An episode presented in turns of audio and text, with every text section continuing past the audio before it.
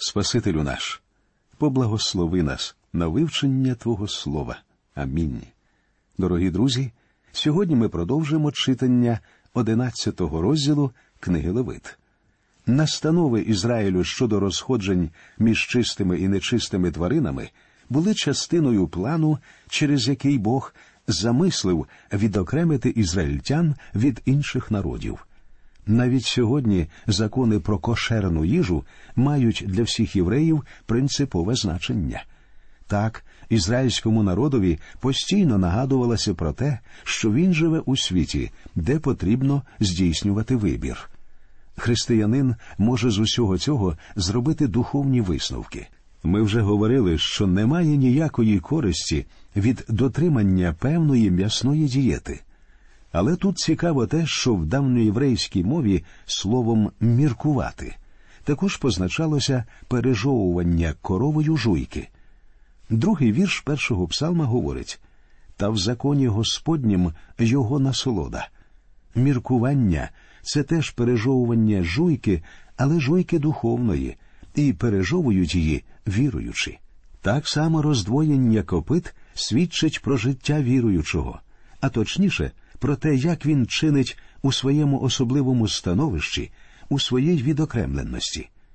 Перший вірш четвертого розділу послання до Ефесян каже Отож, благаю вас я, в'язень у Господі, щоб ви поводилися гідно покликання, що до нього покликано вас. А в другому і п'ятнадцятому віршах п'ятого розділу послання до Ефесян говориться І поводьтеся в любові, як Христос полюбив вас. Уважайте, щоб поводитися обережно, не як немудрі. Слово Боже і життя, тобто вчинки віруючого, дуже тісно пов'язані. Ось що говорять про це 14 і 15 вірш третього розділу другого послання до Тимофія. А ти втім пробувай, чого тебе навчено, і що тобі звірено, відаючи тих, від кого навчився був ти. А в 22-му вірші першого розділу послання Якова міститься така настанова будьте ж виконавцями слова, а не слухачами самими, що себе самих обманюють.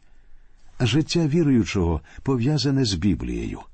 Якщо ви живете у світі, то вам доведеться вивчати Слово Боже, і вам доведеться йти особливою ходою, що може з'явитися тільки внаслідок дослідження Писання. Віруючий, котрий на практиці застосовує те, про що довідався зі святого письма, показує усім своїм життям, що він дитя Боже. Друзі мої, замисліться, які сліди залишаєте ви у цьому житті. Далі давайте прочитаємо вірші з 4 по 8, 11 розділу книги Левит. Тільки цього не будете їсти з тих, що жують жуйку, і з тих, що мають розділені копита, верблюда, бо він жує жуйку та розділених копит немає, нечистий він для вас, і тушканчика, бо він жує жуйку та не має розділених копит, нечистий він для вас. І свині, бо вона має розділені ратиці і має ратиці, роздвоєні розривом, та жуйки не жує.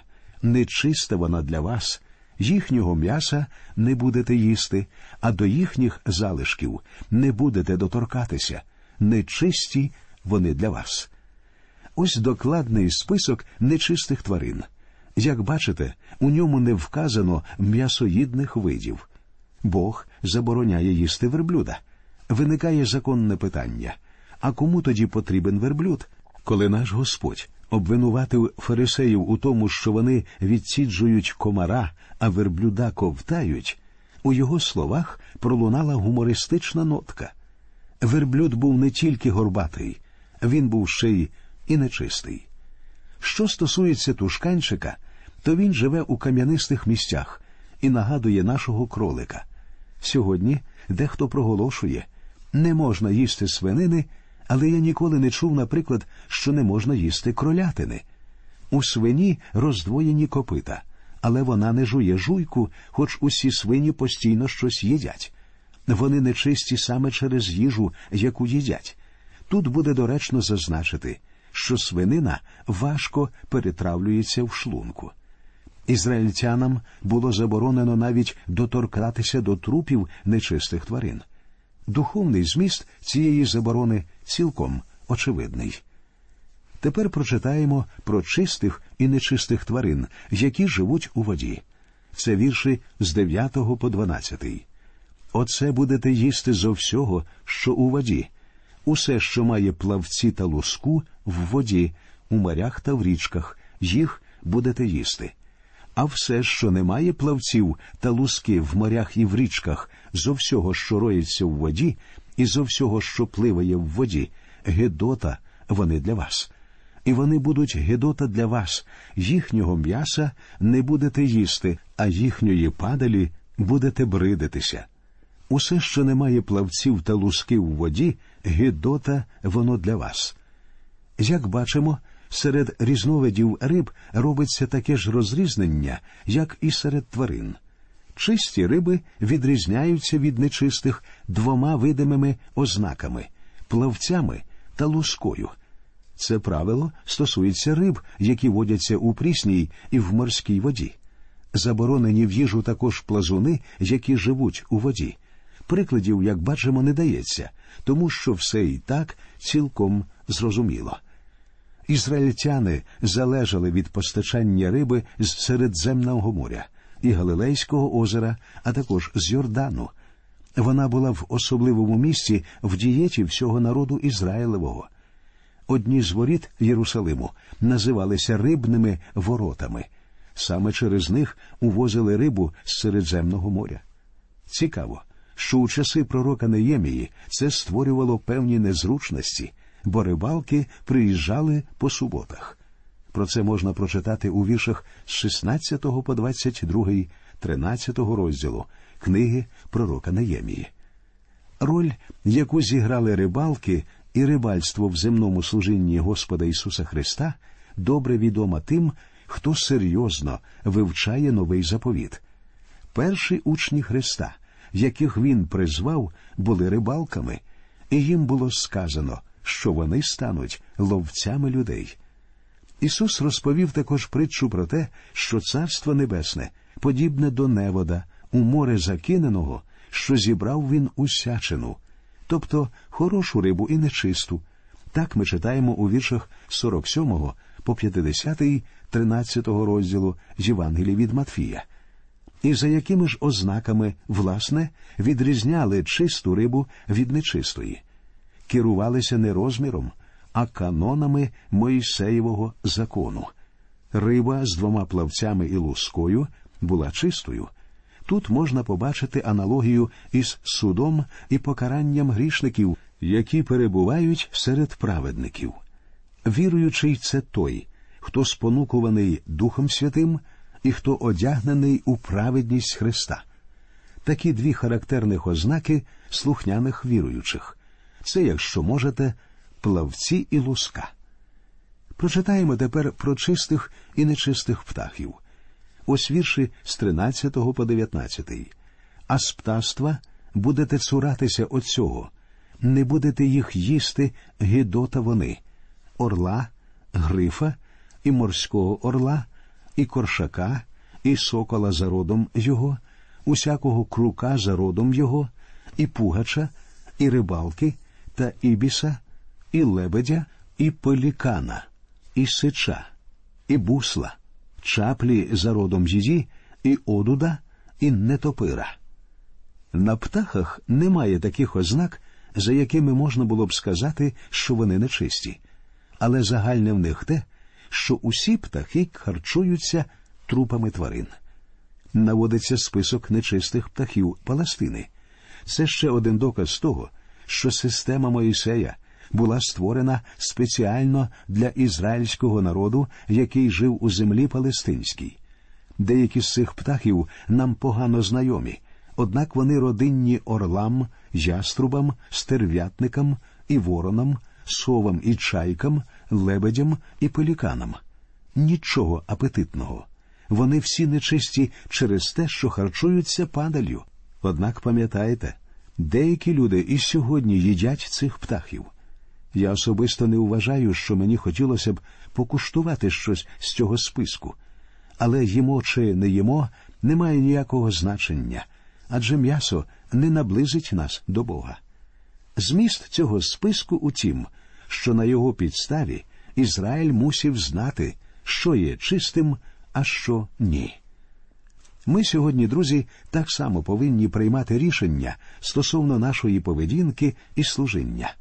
Ми повинні самі вирішувати, приймати нам Христа чи ні, вивчати нам Слово Боже чи ні, діяти так, щоб бути бажаними Господу чи ні. Ось як ми повинні застосовувати всі ці правила у наш час. Перелік птахів пояснює те, що сталося з пророком Іллею, адже його годували ворони, нечисті пернаті. Сам Ілля їх не їв, але ворони приносили йому їжу. Цій людині, яка слухалася Бога навіть у дрібницях, довелося упокоритися настільки, щоб приймати їжу від нечистих птахів. Тепер прочитаємо про комах, що мешкають на землі. Уся комашня, що ходить на чотирьох, гидота вона для вас. Тільки те будете їсти зо всієї комашні, що ходить на чотирьох, що має голінки вище своїх ніг, щоб ними скакати на землі. Оці серед них будете їсти сарану за родом її, і соллам за родом його, і харгол за родом його, і хагав за родом його. А вся гадина летюча, що має чотири ноги, гидота, вона для вас.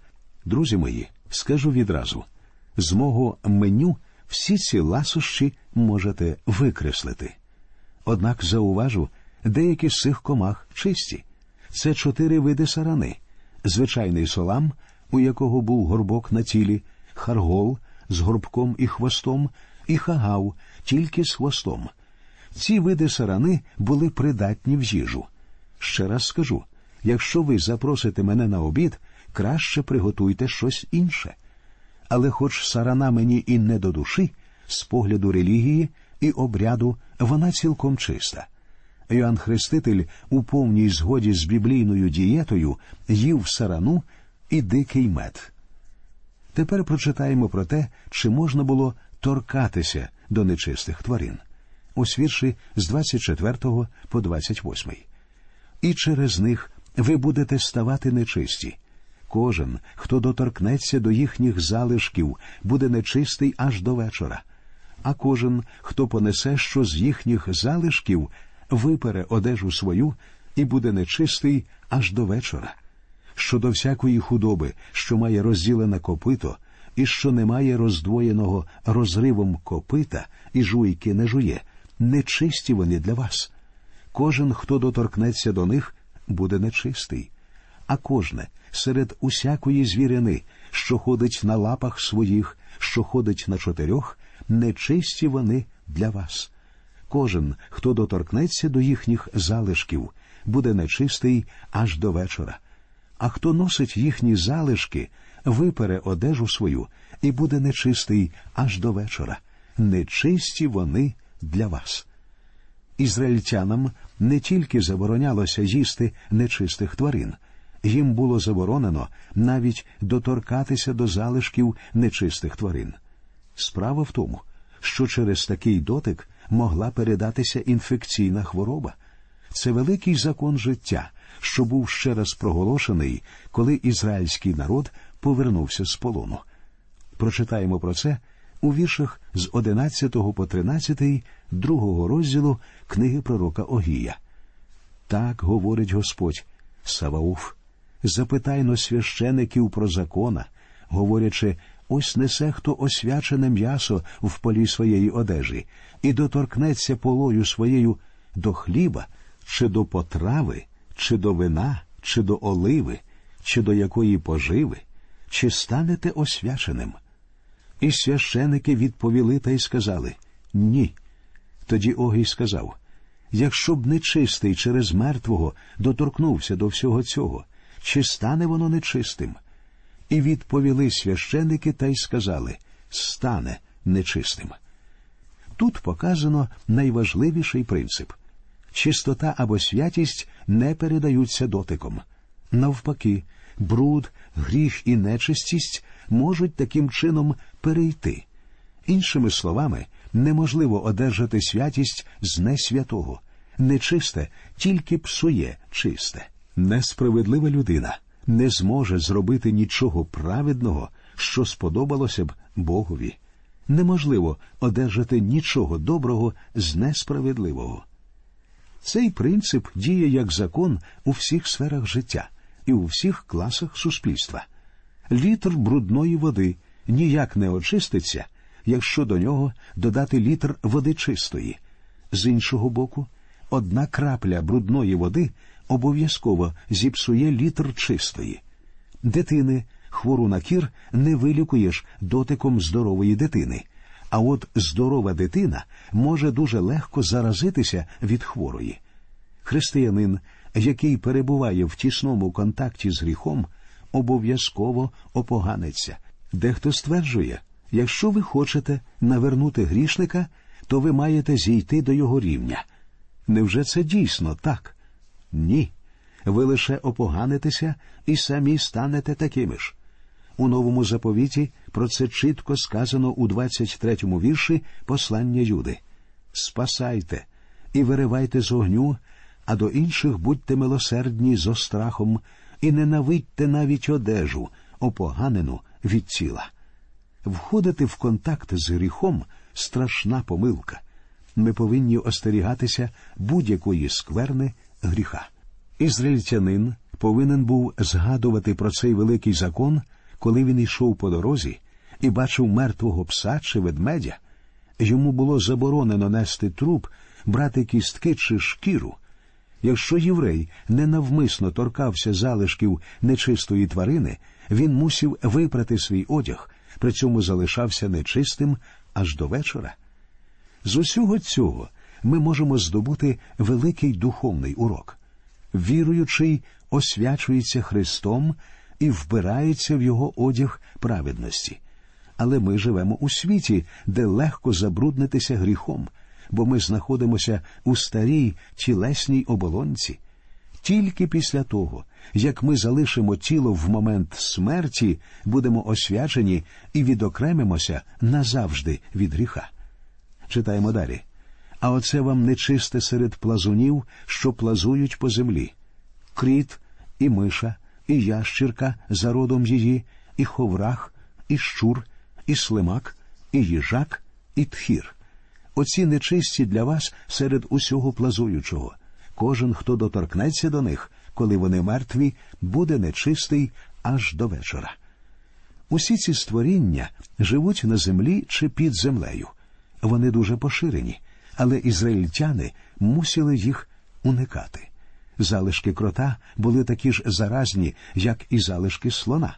Євреям нагадувалося, що вони живуть у недосконалому світі і що в очах Бога дрібні гріхи так само жахливі, як і великі.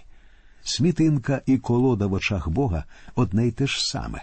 Маленькі гріхи це також гріхи, і від них треба відвертатися.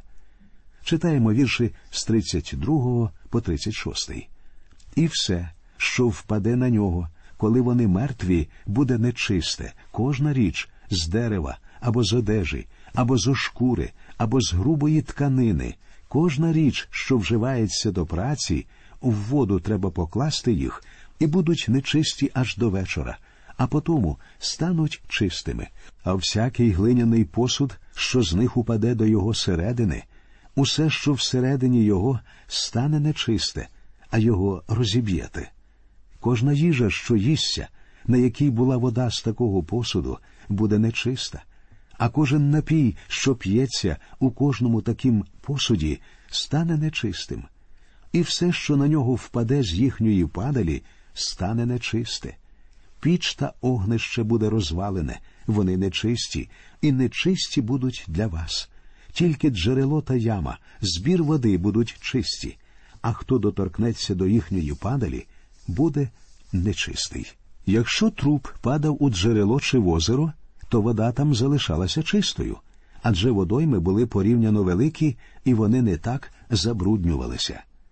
Хіба не чудово, що Ісус Христос це джерело води живої, його не опоганить дотик грішника. У 14-му вірші 4-го розділу з Євангелії від Іоанна Ісус сказав А хто питиме воду, що я йому дам, прагнути не буде повік, бо вода, що я йому дам, стане в нім джерелом тієї води, що тече в життя вічне. А в Євангелії від Іоанна говориться а останнього великого дня свята Ісус стояв і кликав, говорячи Коли прагне хто з вас, нехай прийде до мене та й п'є. Хто вірує в мене, як каже Писання, то ріки живої води потечуть із утроби Його. Дорогий друже, нехай Господь благословить тебе напитися з цього святого джерела, яким є наш Господь і Спаситель Ісус Христос. У наступній нашій передачі ми продовжимо вивчення 11 розділу книги Левит. До нових зустрічей. Нехай Господь усіх вас рясно благословить.